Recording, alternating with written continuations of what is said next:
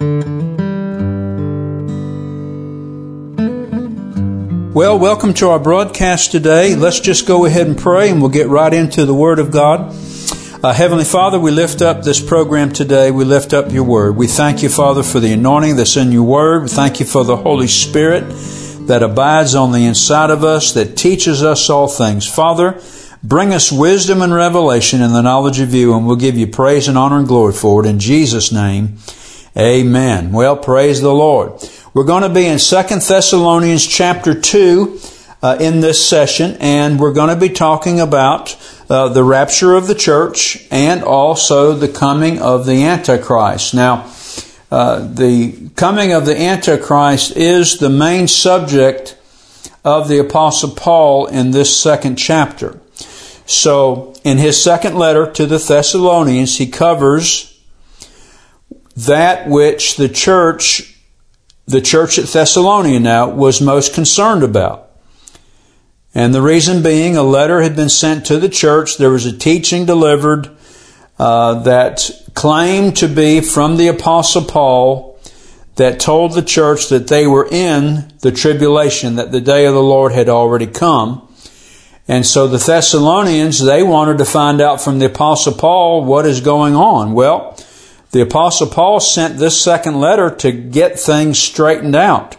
Uh, whoever sent that letter or whoever uh, taught that in the church definitely was not ordained or approved by the apostle. So what Paul does is he, once again, he explains to the church again, uh, he corrects that erroneous letter, that false teaching, and reminds the church about that which he had told them concerning the coming of the Antichrist and the rapture of the church. So, this is a very exciting chapter, and let's go ahead and get into it right now. Verse 1 Now we beseech you, brethren, by the coming of our Lord Jesus and by our gathering together unto him. Notice that. The coming of the Lord Jesus, parousia, means advent. Uh, the gathering together, episunagoge, it's, it's the Greek word for, ga- for assembly. It's where uh, we in the, in the English speaking world get the word synagogue from. Um, and so we have to understand that it's at the rapture that the Lord Jesus will come for the church. Now, the second coming is to return to earth. So the first coming first coming, the rapture, the first part of the coming of the Lord, the first coming is to gather His church. That's redemption. His second coming is for judgment. Amen. That's part of the day of the Lord. So we have to understand the distinction between the two of them. Uh, verse 2 that you be not soon shaken in mind or troubled, neither by spirit nor by word nor by letter as from us, as that day of Christ is at hand, or as the day of Christ is at hand. The word day of Christ should, should have been interpreted day of the Lord. Now, the day of the Lord is mentioned throughout the Old Testament. It's mentioned again in the New Testament. The day of the Lord always begins with judgment. It has nothing to do with the church. The day of the Lord begins after the rapture of the church. It begins uh, the tribulation. So we need to understand that. This day of the Lord, imera tu Kuriu, is means day of the Lord. Uh, and of course, the King James translators translated the day of Christ is at hand. And of course, you know, we can understand the correlation between uh, the two of them. So, once again, the rapture is Jesus coming for the church, and the second coming is Jesus coming with his church and with the holy angels. Verse 3 Let no man deceive you by any means, for that day, talking about the day of the Lord, shall not come except there coming except there come a falling away first, and then after the falling away first that man of sin be revealed, the son of perdition. Now, there has been much discussion of the translation falling away, which is accurate. apostasia, the primary definition is falling away. But that is not the only definition. There is a definition that was accepted up until uh, around the time that the King James Version was written, and the primary definition was departure. Now, the word departure means removal, apostasia. Amen. Now, both of these meanings are accurate. But there is a double meaning. First of all, the falling away, the apostasia, is the falling away of the apostate church. This is the church that is not going to be raptured. And I'm telling you today that uh, ministers that get behind the pulpit and they begin agreeing with abortion, they begin agreeing with homosexuality and same sex marriage, uh, they're, they're bordering and, and they're going they're going to be charged with being a part of the apostate church because they are diametrically opposed to the Word of God. As a matter of fact, they have turned their back upon the Word of God. And what we have today, too much of the time, is we have so called ministers that are standing behind the pulpit that are not born again. They don't know God. To them, Christianity is just a social organ, a social justice organ. And what we have behind the pulpit so much of the time is we have a bunch of social justice warriors that think that they're doing good when in actuality they're opposing, they're just following their father, who is the father of this world, and they are opposing everything that uh, the scriptures teach us. And so, yes, uh, this church, this apostate church, is that which is falling away.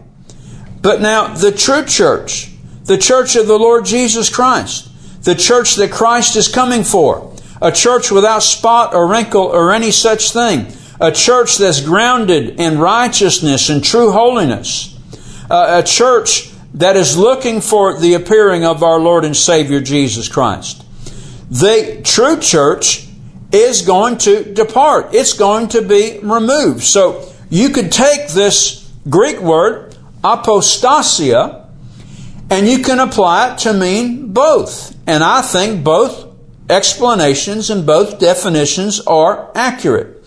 There is going to be a, an apostate church that will be left behind.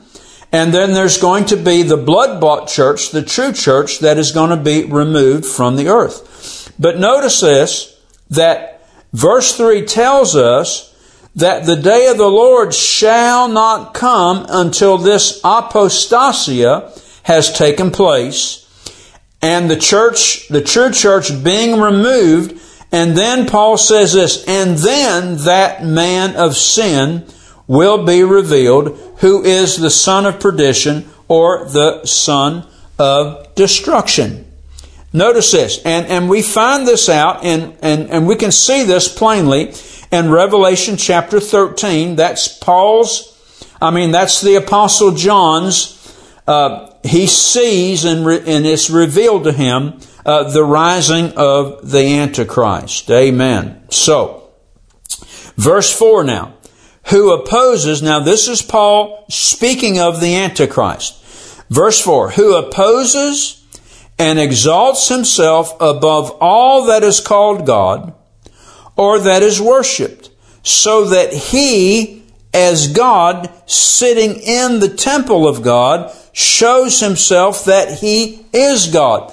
So verse 4 tells us, of course, if you're premillennial like I am, this reveals to us that there is going to be a temple rebuilt during uh, this time. And I think we're very close to this period of time. As a matter of fact, I think we're very close uh, to the culmination of the end of this age. Notice, notice Paul says, who opposes and exalts himself above all that is called God. In other words, he will exalt himself, pretending to be a man of religion. He is going to exalt himself above all religion.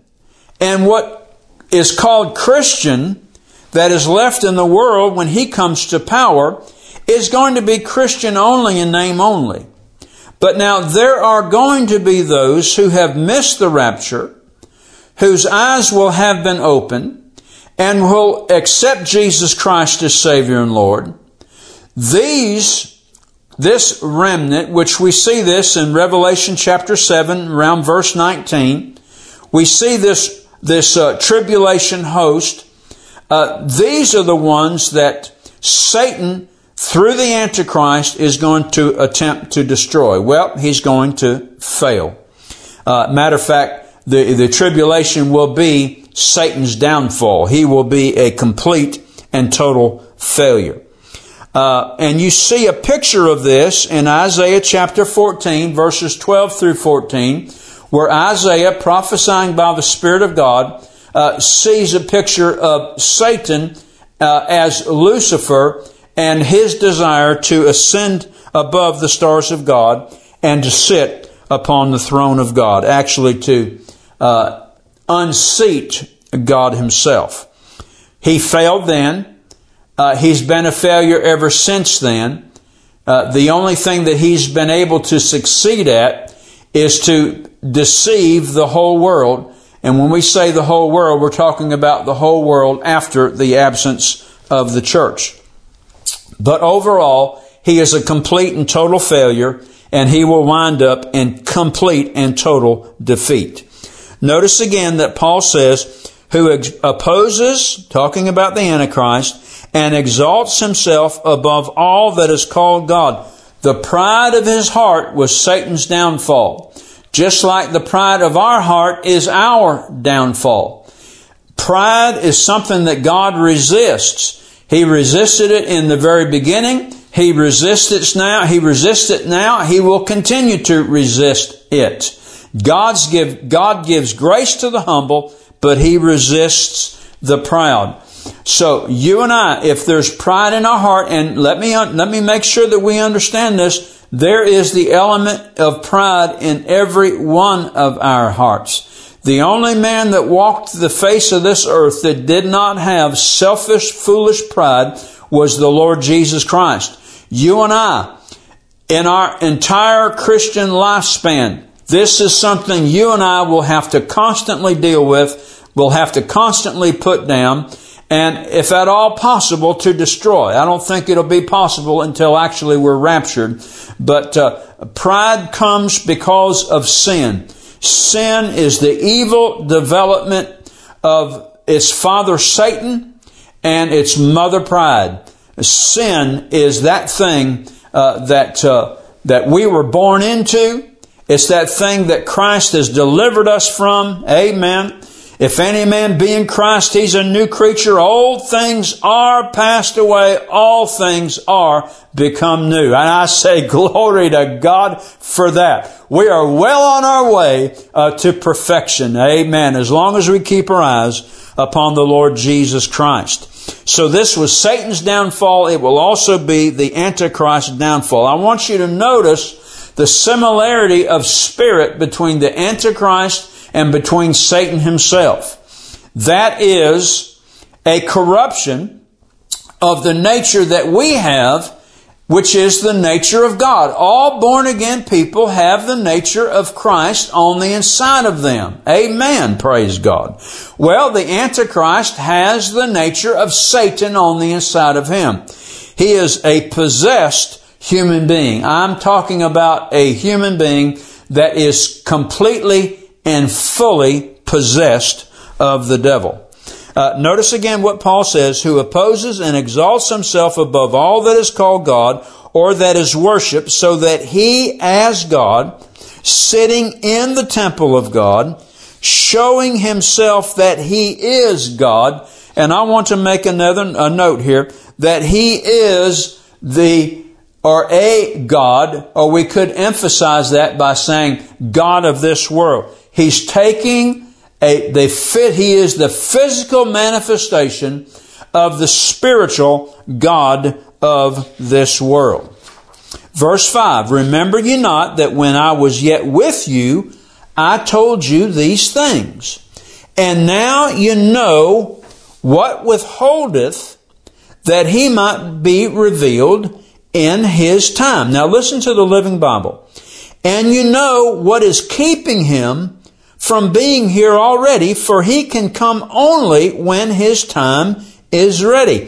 See, this proves to me that Satan does not have unlimited power. He's not omnipotent. Only God is omnipotent. And this proves here that Satan just can't do anything he wants to do. He is being restrained. He has boundaries and he'll work within those boundaries, but he cannot cross over those boundaries because the restrainer will not allow him, and that restrainer is the Holy Ghost. Remember what Paul said to the Corinthian church. There hath no temptation taken you, but such as is common with man. But God is faithful, not willing for you to be tempted above that which you are able, but will with the temptation always make a way of escape that ye may be able to bear it. See, Satan can tempt us. That is within his boundary, but his boundary is limited. He can't tempt us above the boundary. God allows that, but only to a certain point. Remember Job. Job, uh, Satan was allowed to destroy everything that Job had, but he could not take his life. He could not take Job's life. Amen. There's always boundaries upon uh, the evil one, and boundaries upon evil now if you and I will pray. If you and I will stand in the gap, if we'll stand up against the powers of darkness, amen, they will not be able to do all that they want to do. Verse 7 For the mystery of iniquity doth already work. Only he who now letteth, we could say, we could change that to a more modern word. Only he who now hinders will hinder until he be taken out of the way. Well, who is it that's going to be taken out of the way? Well, first of all, it's going to be the church. And the Holy Spirit is the power, is the covering, is that governor over the church. Now, we're talking about the true, true church. We're talking about the blood bought church, not the apostate church. They left God a long time ago, and they will leave Him. Amen. They don't know anything about God. They don't know anything about the Lord Jesus. Amen. We're talking about the true church. Let's read this verse 7 again. For the mystery of iniquity doth already work. Only he who now hinders will hinder or continue to hinder until he be taken out of the way. He is the Holy Spirit. Amen. And when he's taken out of the way, it's because the church will already have been raptured. Now, let me, let me say something. The Holy Spirit is not going to be taken completely out of the world. This phase of the ministry, of the dispensation of the Holy Spirit, will have been fulfilled. Just like you have different phases of your life. You had the high school phase, and then you had the college phase, and then you had the, the, the marriage phase, and, and you may be uh, like like me, you know, you're facing retirement phase and and uh, the, your your elderly years phase. Well, the Holy Spirit has different phases. The Holy Spirit was alive in the Old Testament. The Holy Spirit was was that that power, that dove that came upon the Lord Jesus Christ. Uh, the Holy Spirit, uh, that phase changed when Jesus when Jesus ascended into heaven, uh, the Holy Spirit didn't leave the earth. The Holy Spirit was here, came came upon the church. Well, now the whole the church is going to be taken away at the rapture, and the Holy Spirit, his the, the phase of the Holy Spirit and, the whole encompassing plan of God is, going to change. The Holy Spirit is still going to be here because there's going to be people born again or rather not born again, there's going to be people saved in the tribulation. Amen. Hallelujah. Well, the Holy Spirit is the one that does that. But notice it says here, for the mystery of iniquity does already work. In other words, it's already in the world. Only He, the Holy Spirit, who now hinders, will continue to hinder. And it's the Holy Spirit that is presently at work all the way up through the rapture of the church that is empowering the church. And He is that power that's restraining the evil from doing what it wants to do. Amen. It's always the Holy Spirit that works within the church to restrain evil. Now, evil has always been in the world from the time of the fall of Adam, but evil has been, is being checked and will continue to be checked and restrained as long as the church is here on the earth.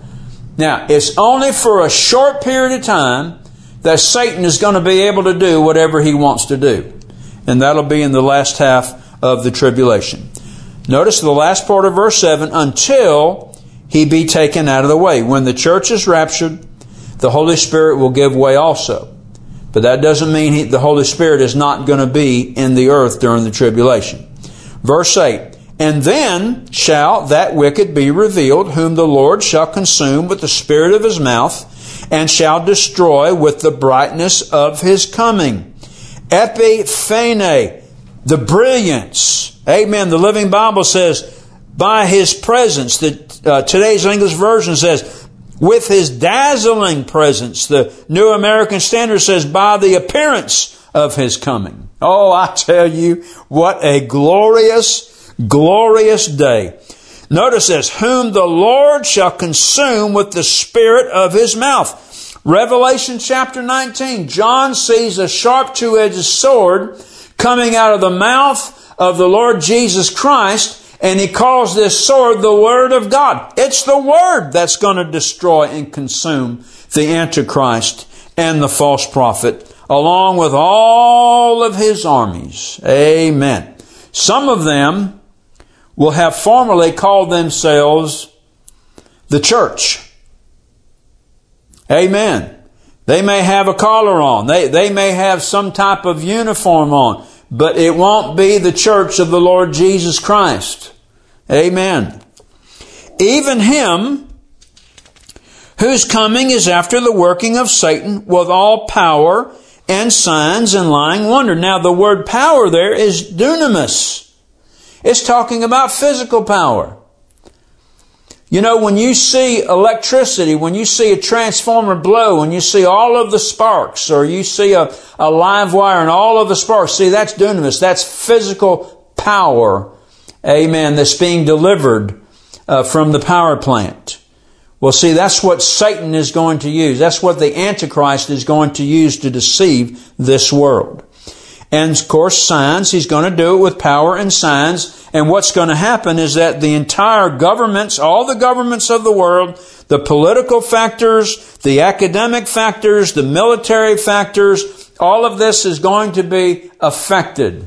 Amen. And that's why John says in, Revelation chapter 13, and the whole world wondered after the beast. Verse 10 with all deceivableness and unrighteousness in them that perish because they receive not the love of the truth that they might be saved. Because men reject the gospel out of hand, they leave themselves open to the deceitfulness and the deception of the evil one. Verse 11. Now notice this. And for this cause God shall send them strong delusion that they should believe a lie.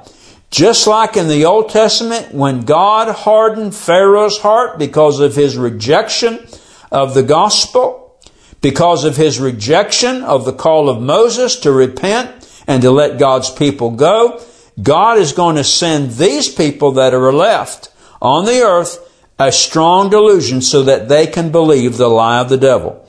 Verse 12, that they might all be damned. Oh, I tell you, that causes me to tremble. Just to think, brother and sister, you and I could have been in this position. We could have rejected the gospel out of hand. We could have turned our back on Jesus and we could have embraced the powers of this world, the God of this world. If it wasn't for the grace and the mercy of God, this is the reason why we are escaping the wrath that is to come because we have embraced Christ. We have repented of sin. We've surrendered our heart to Him. We've gotten on our knees. We acclaim Him and accept Him and confess Him as Lord Jesus, Lord over our life. We have received mercy and grace because of Him, our faith in Him. Now, I want to show you something. The word, now in, in the book of Revelation, the word repent occurs six times. Every time it occurs, it occurs in chapters 2 and chapter 3 where Jesus Christ is talking to His church. The number 6 now in biblical numerology is the number of man. And what that tells me is this, that to repent is what we do. God calls us to it and we do it. Now, the word repented occurs five times in the book of Revelation. All five times it refers to people that repented not of their sins. This is why God sends them strong delusion, strong delusion that they should believe a lie that they might be damned. They rejected the truth and there's only one recourse after a person does that. All right, now verse 13. Let's read through uh, the end of this chapter. But we are bound to give thanks always to God for you, brethren, beloved of the Lord, because God hath from the beginning chosen you to salvation through sanctification of the Spirit and belief of the truth. Aren't you glad you're a chosen one? Yes, amen. Glory be to God. Verse 14, whereunto he called you by our gospel to the obtaining of the glory of our Lord Jesus Christ. Amen. Praise God. God has called you. Amen. And He called you, you answered the call, and you became the chosen in Christ Jesus. Glory be to God. Verse 15, Therefore, brethren, stand fast and hold the traditions which you have been taught, whether by word or our epistle. Amen. We are to stand upon the Word of God, and we are to hold to the traditions that we have been taught. You've been taught the truth. You and I are, have been taught the truth. That's what we're responsible for. Now we're supposed to stand upon that word and not go back. Verse 16. Now our Lord Jesus Christ himself and God even our Father, which hath loved us and hath given us everlasting consolation and good hope through grace. Notice that. Good hope through grace. Comfort your hearts and establish you in every good word and work. Hallelujah. What a way to end the chapter with such encouraging words, such edifying words. Brother and sister, amen. If you know Jesus as your Savior and you're walking in the truth, you have nothing to fear of the future. Because when the rapture comes, you're going to go and to be in the presence of God. Amen. The tribulation will begin down here on earth, but you're going to be watching it from the grandstands, getting yourself ready for the end of the tribulation when we, amen, along with the Lord Jesus, come back to take possession of this church so that Jesus will rule this world for a thousand years in righteousness and pure and true holiness, and you and I are going to be right there with them. And I say, Glory be to God for that. Father, I thank you for such an encouraging word today. Bless the hearts of your people. And all within the sound of my voice, we give you praise and honor and glory for it now. In Jesus' name, amen. Do you know beyond a shadow of a doubt that if you were to die today, that you would be prepared for heaven? If you're not sure, then I encourage you to pray this prayer with me. Father God, I come to you through your Son, Jesus Christ. I repent and ask you to forgive me of my sin and cleanse me from all unrighteousness.